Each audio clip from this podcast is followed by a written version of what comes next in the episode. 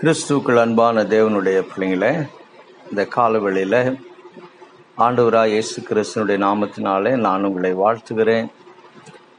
வேத வசனத்தை கொண்டு தேவனுடைய வார்த்தையை கொண்டு இந்த காலையை நாம் துவங்குவது நலமாக இருக்கும் என்று சொல்லி நான் கருதுகிறேன். எனவே நாம் தொடர்ந்து தேவனுடைய வார்த்தையை கொண்டு சில காரியங்களை இந்த நாளிலே சிந்தித்தவர்களாக இந்த நாளுக்குள்ளாக கடந்து போவோம். இந்த நாளின் தியானத்திற்காக நான் நூற்றி பத்தொன்பதாவது சங்கீதம் ஒன்பதில் இருந்து பதினாறு வசனங்களை நான் தெரிந்து கொண்டிருக்கிறேன். எனவே வேத புஸ்தகம் இருக்கிறவர்கள் இதை எடுத்து தங்களுடைய கண்களுக்குன்பாக உங்களுடைய கண்களுக்குன்பாக வைத்துக் கொள்ளும்படியாய் நான் கேட்டுக்கொள்கிறேன். வாலிபன் தன் வழியை எதனால் சுத்தம் பண்ணுவான்? நூற்றி பத்தொன்பதாவது சங்கீதம் ஒன்பதாவது வசனம். வாலிபன் தன் வழியை எதினால் சுத்தம் பண்ணுவான் உமது வசனத்தின்படி தன்னை காத்து கொள்ளுகிறதுனால் தானே. என் முழு இருதயத்தோடும் உம்மை தேடுகிறேன். என்னை உமது கற்பனைகளை விட்டு வழி தப்ப விடாதேயும். நான் உமக்கு விரோதமாய் பாவம் செய்யாதபடிக்கு உமது வாக்கை என் இருதயத்தில் வைத்து வைத்தேன். கத்தாவே நீர் ஸ்தோத்திரிக்கப்பட்டவர் உம்முடைய பிரமாணங்களை எனக்கு போதியும். உம்முடைய வாக்கின் நியாய தீர்ப்புகளை எல்லாம் என் உதடுகளால் விவரித்திருக்கிறேன். திரளான செல்வத்தில் கலிகூறுவது போல நான் உமது சாட்சிகளின் வழியிலே கலிகூறுகிறேன் உமது கட்டளைகளை தியானித்து உமது வழிகளை கண்ணோக்குகிறேன். உமது பிரமாணங்களில் மனமகிழ்ச்சியாயிருக்கிறேன். உமது வசனத்தை மறவேன். ஒரு முறை ஒரு வாலிபன் ஒரு பிரசிங்கார் இடத்திலே போய் ஐயா நான் கத்தருக்கு பிரியமான ஒரு வாழ்க்கை வாழ வேண்டும். பரிசுத்தமாய் வாழ வேண்டும் என்று சொல்லி நான் விரும்புகிறேன். தீர்மானம் எடுக்கிறேன். சில நாட்கள் அப்படியாக வாழுகிறேன். பின்பு ஏதோ ஒரு காரணத்தினாலே நான் விழுந்து போகிறேன். இப்படியாகவே நான் விழுந்து எழுந்து விழுந்து எழுந்திருக்கக்கூடிய ஒரு வாழ்க்கை வாழ்ந்து கொண்டிருக்கிறேனே. நான் கர்த்தருக்கு பிரியமான ஒரு வாழ்க்கை. தேவனை பிரியப்படுத்தக்கூடிய ஒரு வாழ்க்கை பரிசுத்தமான வாழ்க்கை வாழ வேண்டும் என்றால் நான் என்ன செய்ய வேண்டும் என்று சொல்லி அவன் கேட்டான். அவன் எதிர்பார்த்தது என்னவென்று சொல்லி பார்க்கிற பொழுது ஏதோ அந்த பிரசங்கியார் இடத்துல அந்த தேவ ஊழியர் இடத்துல ஏதோ ஒரு விதமான வல்லமை இருக்கிறது அல்லது ஏதோ ஒரு விதமான குறுக்கு வழி இருக்கிறது. அதை அதை அவரிடத்திலிருந்து நான் கற்றுக்கொள்வேனே என்றால் பெற்றுக்கொள்வேனே என்றால் அல்லது ஏதோ ஒரு அவர் என் மீது கையை வைத்தோ அல்லது ஏதோ ஒரு காரியத்தை எனக்கு செய்வாரே என்றால் நான் தொடர்ந்து பரிசுத்தமாய் ஜீவிக்க முடியும் என்று சொல்லி அவன் எதிர்பார்த்தான்.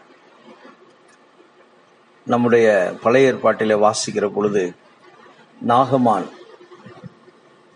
எலிசாவினிடத்தில் வருகிற பொழுது அங்கே நடந்த சம்பவம் இந்த வாலிபனுடைய வாழ்க்கையில இருக்கக்கூடிய சம்பவத்திற்கு எதிர்பார்ப்பு கொப்பா இருக்கிறது. நாகமான் எலிசாவினிடத்துல வந்த பொழுது எலிசா தன்னுடைய அறையை விட்டு தன்னுடைய வீட்டை விட்டு வெளியே வராமல தன்னுடைய ஊழியக்காரனிடத்துல சொல்லி அனுப்பிய காரியம் நீ போகும் வழியில யோர்தான் நதியில ஏழு முறை நீ மூழ்கி விட்டு போ என்று சொல்லி சொன்னான். அது நாகமானுக்கு ரொம்ப எரிச்சலை உண்டாக்கினது என்று சொல்லி நான் பழைய ஏற்பாட்டில் வாசிக்கிறோம். ஏனென்று சொன்னால் அவன் எதிர்பார்த்த காரியம் எலிசா வெளியே வந்து தன்னுடைய தேவனுடைய நாமத்தை சொல்லி அவனுடைய சரீரத்தை தொட்டு அல்லது ஏதோ ஒரு காரியத்தை அவனுக்கு செய்து அவனை அந்த குஷ்டரோகத்திலிருந்து விடுதலை கொடுப்பான் என்று சொல்லி அவன் எதிர்பார்த்தான். எலிசா சொன்ன காரியம் அவனுக்கு மிகவும் எரிச்சலை உண்டாக்கினது. அதே போல இந்த ஊழியக்காரர் சொன்ன காரியம் இந்த ஊழியக்காரர் இடத்துல ஏதோ இருக்கிறது என்று சொல்லி நாகமான் எதிர்பார்த்ததை போல இந்த வாலிபன் எதிர்பார்த்தான். ஆனால் அந்த ஊழியக்காரர் சிரித்துக்கொண்டே தன்னுடைய மேஜையில் இருக்கக்கூடிய வேத புஸ்தகத்தை எடுத்து அவனுடைய கண்களுக்கு முன்பாக அதை உயர்த்தி இதுதான் நீ கேட்ட கேள்விக்கு பதில் என்று சொன்னார். அப்பொழுது அவன் சற்று எரிச்சலோடு அவரை பார்த்து என்னுடைய வீட்டில கை கட்டுற தூரம் எல்லா இடங்களிலும் அது வரவேற்பு அறையாக இருந்தாலும் சரி அல்லது படுக்கை அறையாக இருந்தாலும் சரி அல்லது ஏதோ ஒரு அறையாக இருந்தாலும் சரி எல்லா அறைகளிலும் வேத புஸ்தகம் இருக்கிறது. கையை கெட்ட தூரத்தில் வேதாகமம் இருக்கிறது என்று சொல்லி அவன் சொன்னான். மீண்டுமாக அந்த ஊழியக்காரர் சிரித்துக்கொண்டே ஒரு வார்த்தை சொன்னார். அது கை கெட்டுகிற தூரத்தில் வேதாகமம் இருப்பதினாலே பிரயோஜனம் கிடையாது. அது உன் இருதயத்திற்குள்ளாக கடந்து போக வேண்டும். இந்த வேதாகமத்தில் இந்த தேவனுடைய வார்த்தையில இருக்கக்கூடிய சத்துவங்கள் உன் இருதயத்திற்குள்ளாக உன் வாழ்க்கைக்குள்ளாக கடந்து போய் அது உன்னுடைய வாழ்க்கையை நிர்ணயிக்க வேண்டும். அப்பொழுதுதான் நீ வேத வசனத்தினால் நடத்தப்பட வேண்டும். வேத வசனத்தினால் வரக்கூடிய ஞானத்தை நீ பெற்றுக்கொள்ள வேண்டும். பலத்தை பெற்றுக்கொள்ள வேண்டும். அப்பொழுதுதான் நீ எதிர்பார்க்கக்கூடிய தேவனுக்கு பிரியமான வாழ்க்கை வாழ முடியுமே ஒழிய நீ வேதாகமத்தை கரத்தில் வைத்திருக்கிறபடினாலோ அல்லது உன் வீட்டிலே பல இடங்களில வேதாகமம் இருக்கிறபடினாலோ நீ பாவத்தை மேற்கொள்ள முடியாது நீ தேவனுக்கு பிரியமான வாழ்க்கை வாழ முடியாது என்று சொல்லி அவர் சொன்னார். அவர் சொல்லிவிட்டு அவர் ஆங்கிலத்திலே சொன்ன வார்த்தை அந்த வேதாகம வேதத்தை அந்த ஊழியக்காரர் அந்த வாலிபனுக்கு சொன்ன காரியம். Your approach and your attitudes towards God's word makes the difference என்று சொன்னார். அதாவது நீ தேவனுடைய வார்த்தையை எந்த விதமான கண்ணோட்டத்தோடு அணுகுகிறாய்? எந்த நோக்கத்திற்காக தேவனுடைய வார்த்தையை நீ அணுகுகிறாய்? அதன் அடிப்படையிலும் அதை எந்த விதமான மனநிலையோடு எந்த விதமான எதிர்பார்ப்போடு நீ அதை நடைமுறைப்படுத்துகிறாய். அதன் அடிப்படையில இருக்கிறது என்று சொன்னார். எனக்கு அருமையான தேவனுடைய பிள்ளைங்கள இந்த இந்த வாசிக்கப்பட்ட வசனத்துல ரெண்டு காரியத்தை நான் பார்க்கிறேன். இது ஒவ்வொரு வசனமாக நாம் பேசுவதற்கு நேரம் கிடையாது. பொதுவாக இந்த ஒன்பதாவது வசனத்தை அவன் ஆரம்பிக்கிற பொழுது பொதுவாக ஒரு காரியத்தை சொல்லுகிறான். யாராக இருந்தாலும் சரி வா- வாலிபன் வாலிபன் தன் வழியை எதினால் சுத்தம் பண்ணுவான். கேள்வி கேட்டு அந்த கேள்விக்குரிய பதிலை அவனே இந்த வசனத்திலே சொல்கிறான். சங்கீதக்காரன் தேவனுடைய வசனத்தின்படி தன்னுடைய வாழ்க்கையை வேலி போட்டு பாதுகாத்து கொள்ளுகிற மனிதன்தான். அது யாராக இருந்தாலும் சரி. இங்கே குறிப்பாக வாலிபன் என்று சொல்லி ஏன் சொல்லுகிறார் என்று சொல்லி பார்ப்போம் என்றால் வாலிப நாட்களில்தான் நம்முடைய மாம்சத்தின் சிந்தைகள் நம்முடைய மாம்சத்தின் காரியங்கள் எதிர்பார்ப்புகள் அதிகமாயிருக்கும். பொதுவாக வேதவசனத்தின் அடிப்படையில நாம் எல்லாரும் பாவம் செய்து தேவ சாயலை இழந்து போனபடியினால அந்த பாவம் செய்யக்கூடிய தன்மை எல்லா மனிதருக்குள்ளாகவும் மறைந்திருக்கிறது. எல்லா மனிதனுக்குள்ளாக அந்த பாவம் செய்யக்கூடிய சுபாவம் தன்மை மறைந்திருக்கிறது. இது வந்து உலகத்திலே நம்ம பார்க்கக்கூடிய நீதி.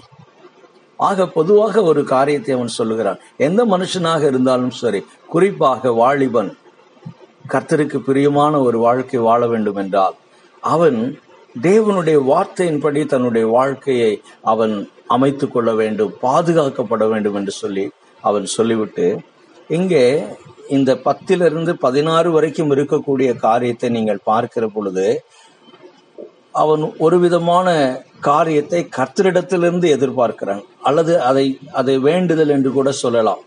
அதை ஜெபம் என்று கூட நாம் சொல்லலாம். கர்த்தருடைய சமூகத்திலிருந்து அவன் எதிர்பார்க்கக்கூடிய காரியம் என்ன? அல்லது பரிசுத்தமாய் வாழ வேண்டும் என்று சொல்லி விரும்பக்கூடிய யாராக இருந்தாலும் சரி அவர்கள் கர்த்தருடைய சமூகத்தில் எதை எதிர்பார்க்க வேண்டும்? முதலாவதாக என்ன என்று சொல்லி பார்ப்போம் என்றால் பத்தாவது வசனத்துல அவன் சொல்லக்கூடிய காரியம் என்னை உமது கற்பனைகளை விட்டு வழி தப்ப விடாதேயும். இது ஒரு வேண்டுதல். இது ஒரு விண்ணப்பம். இது கத்தருடைய சமூகத்திலிருந்து அவன் எதிர்பார்க்கக்கூடிய காரியம். கத்தாவே உம்முடைய வசனத்திலிருந்து உம்முடைய வார்த்தையிலிருந்து என்னுடைய பாதைகள் தவறி போகாதபடி தடுமாறி போகாதபடி விலகி போகாதபடி என்னை கத்தாவே நீர் பாதுகாத்துக் கொள்ளும் நீர் பொறுப்படுத்திக் கொள்ளும். இது அவன் தேவனுடைய சமூகத்தில் கேட்கக்கூடிய நியாயமான ஒரு கேள்வி நியாயமான ஒரு எதிர்பார்ப்பு என்று சொல்லி நாம் பார்க்கிறோம். ஏனென்று சொன்னால் நம்முடைய பாதைகள் நம்முடைய நம்முடைய வாழ்க்கை இங்கே வழி என்று சொல்லுகிற பொழுது நம்முடைய வாழ்க்கை. அதை சரியான பாதையில நடத்தப்படுவதற்கும் பாதுகாக்கப்படுவதற்கும் கத்தருடைய பலன் வேண்டும் கத்தருடைய கிருபை வேண்டும். எனவேதான் உம்முடைய கற்பனைகளை விட்டு வழி தப்ப விடாதேயும் என்று சொல்லி அவன் சொன்னான். மீண்டுமாக பன்னிரெண்டாவது வசனத்திலே பார்க்கிற பொழுது உம்முடைய பிரமாணங்களை எனக்கு போதியும். உம்முடைய பிரமாணங்களை எனக்கு போதியும். இது இரண்டாவதாக இந்த சங்கீதக்காரன் இந்த தேவ மனிதன் கத்தருடைய சமூகத்துல வந்து கேட்கக்கூடிய இரண்டாவது காரியமாக இருக்கிறது. கத்தாவே உம்முடைய பிரமாணங்களை உம்முடைய கற்பனைகளை எனக்கு போதியும். முதலாவது அவன் கேட்ட காரியம் உமது கற்பனைகளை விட்டு நான் வழி தப்பி விடாதபடி என்னை பாதுகாத்துக் கொள்ளும். இரண்டாவது அவன் கத்தருடைய சமூகத்தில் கேட்கக்கூடிய காரியம் உம்முடைய பிரமாணங்களை எனக்கு போதியும். நான் அவைகளை அவைகளை கற்றுக்கொள்ள விரும்புகிறேன். அதை நான் அறிந்து கொள்ள விரும்புகிறேன் என்று சொல்லி அவன் சொல்லக்கூடிய முதலாவது காரியத்தை பார்க்கிறோம். இதை வேண்டுதலாக எடுத்துக்கொள்ளலாம் இதை ஜெபமாக எடுத்துக்கொள்ளலாம் இது கர்த்தர் அவனுக்கு செய்ய வேண்டும் என்று சொல்லி அவன் எதிர்பார்க்கக்கூடிய காரியமாக நாம் எடுத்துக்கொள்ளலாம் ஒண்ணு இரண்டாவதாய் பார்க்கிற பொழுது அவன் என்ன செய்ய விரும்புகிறான்? அவன் என்ன செய்ய விரும்புகிறான்? ரட்சிப்பு கர்த்தர் நமக்கு கொடுத்தது.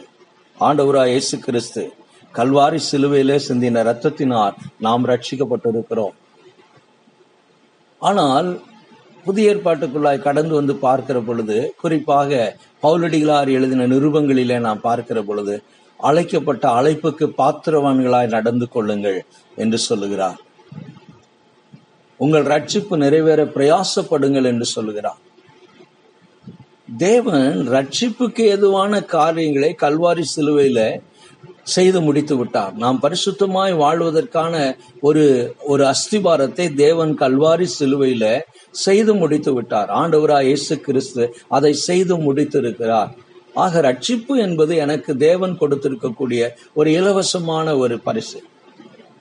ஒருவேளை ஒன்று குருந்தியர் முதலாம் அதிகாரத்தை பார்க்கிற பொழுது நீங்கள் பரிசுத்தமாக்கப்பட்டவர்கள் ஆனால் பரிசுத்தவான்களாகும்படி அழைக்கப்பட்டவர்கள் என்ற வார்த்தையை பவுலடிகளார் பயன்படுத்துகிறார். ஆக நாம் தேவன் மீது விசுவாசம் வைக்கிற பொழுது ஆண்டவரா இயேசு கிறிஸ்துவின் மீது விசுவாசத்தை வைக்கிற பொழுது நாம் பரிசுத்தமாக்கப்படுகிறோம் நாம் ரட்சிக்கப்படுகிறோம் நாம் ரட்சிப்பை பெற்றுக்கொள்கிறோம். ஆனால் ரட்சிக்கப்பட்ட பிறகு இந்த பூமியில வாழுகிற பொழுது நாமும் செய்ய வேண்டிய காரியங்கள் நாமும் எடுக்க வேண்டிய முயற்சிகள் இருக்கிறது. அதைத்தான் இந்த இந்த சங்கீதக்காரன் முதலாவது கத்தருடைய சமூகத்தில் வந்து உம்முடைய கற்பனைகளை விட்டு என்னை வழி தப்ப விடாதேயும் என்று சொன்னான். இரண்டாவதாக உம்முடைய பிரமாணங்களை எனக்கு போதியும் என்று சொன்னான். இது கத்தர் அவனுக்கு செய்ய வேண்டும் என்று சொல்லி அவன் எதிர்பார்க்கக்கூடிய காரியம். ஆனால் அவன் என்ன செய்வதாக? இந்த இந்த இந்த பரிசுத்த ஜீவியத்தை தொடர்ந்து அவன் வாழ்வதற்கு என்ன அவன் செய்வதாக தீர்மானம் எடுக்கிறான் என்று சொல்லி பார்க்கிற பொழுது இந்த இந்த பத்தாவது வசனத்திலிருந்து பார்க்கிறோம். அவன் செய்ய விரும்புகிற காரியம் என் முழு இருதயத்தோடு உம்மை தேடுவேன். அது அவன் செய்ய விரும்புகிற காரியம். பின்பு பின்பு நாம் பதிமூன்றாவது வசனத்தில் வருகிற பொழுது என் உதடுகளால் உம் நியாயங்களை நான் விவரித்திருக்கிறேன். மூன்றாவதாய் பார்க்கிற பொழுது பதினான்காவது வசனத்திலே பார்க்கிறோம். நான் உம்முடைய சாட்சிகளை உம்முடைய பிரமாணங்களை நினைக்கிற பொழுது நான் களி கூறுகிறேன் மகிழ்ச்சி அடைகிறேன் என்று சொல்கிறான். உம்முடைய சாட்சி விலையேற பெற்றது உம்முடைய வார்த்தைகள் விலையேற பெற்றது உம்முடைய கற்பனைகள் இந்த உலகத்தில் இருக்கக்கூடிய திரளான செல்வத்தை காட்டிலும் அது எனக்கு விலையேற பெற்றது என்று சொல்லி அவன் சொல்கிறான். பதினைந்தாவது வசனத்துல உமது வழிகளையெல்லாம் நான் நோக்கி பார்த்து கொண்டிருக்கிறேன் கண்ணோக்குகிறேன் என்று சொல்லுகிறான். பதினாறாவது வசனத்துல உமது பிரமாணங்களில் மன மகிழ்ச்சியா இருக்கிறேன். உமது வசனத்தை நான் மறவேன் என்று சொல்லக்கூடிய ஒரு காரியத்தை பார்க்கிறோம். எனக்கு அருமையான தேவனுடைய பிள்ளைங்கள இந்த கால வேளையில இந்த வாலிபனைப் போல நாமும் கூட அநேக நேரத்துல போராடுகிறோம். விழுந்து விழுந்து எழுந்திருக்கக்கூடியவர்களாக கூட சில நேரங்களிலே காணப்படுகிறோம். இந்த கால வேளையில இந்த வசனம் நமக்கு என்ன போதிக்கிறது என்று சொன்னால் இரண்டு காரியங்கள். தேவனுடைய வார்த்தையை நாம் எப்படி அணுகுகிறோம் அதை எப்படியாக நம்முடைய வாழ்க்கையில அபியாசப்படுத்த விரும்புகிறோம் நடைமுறைப்படுத்த விரும்புகிறோம். அதை பொறுத்துதான் நாம் கர்த்தருக்கு பிரியமான வாழ்க்கை வாழ்வதற்கு உதவி செய்யும். கர்த்தருடைய வார்த்தை நம்முடைய இருதயத்தில் இருக்கிறதா? நம்முடைய இருதயத்திலே கர்த்தருடைய வார்த்தை எழுதப்பட்டிருக்கிறதா? கத்தருடைய வார்த்தையினால் வரக்கூடிய அந்த ஞானத்தினால் நாம் நம்முடைய வாழ்க்கையை பாதுகாத்துக் கொள்வோம் என்றால் தேவனுக்கு பிரியமான ஒரு வாழ்க்கை வாழ முடியும். ஒன்று இரண்டாவதாக தேவனுடைய வார்த்தையை அறிந்து கொள்ளுகிற பொழுது அவன் எப்படியாக நான் நான் தேடுகிறேன் விவரிக்கிறேன் அதை கனம் பண்ணுகிறேன் அதை தியானிக்கிறேன் அதிலே மகிழ்ச்சியா இருக்கிறேன் என்று சொல்லி எப்படி இந்த மனிதன் கர்த்தருடைய வார்த்தையை தன்னுடைய அன்றாட நடைமுறை வாழ்க்கையில எந்த கண்ணோட்டத்தோடு அவன் அதை அபியாசப்படுத்துகிறான் அதே போல நம்முடைய வாழ்க்கையிலும் இந்த குணாதிசயம் இருக்கும் என்றால் நிச்சயமாக நாமும் தேவனுக்கு பிரியமான ஒரு வாழ்க்கை வாழ முடியும். நம்ம கிறிஸ்தவ வாழ்க்கையினுடைய நோக்கமே கர்த்தருக்கு பிரியமாக வாழ்வதுதான். இந்த நாளிலே கர்த்தர் இப்படியாப்பட்ட ஒரு கிருபையை பலத்தை நமக்கு கொடுத்து ஆசிர்வதித்து நம்மை வழி நடத்துவாராக ஆமே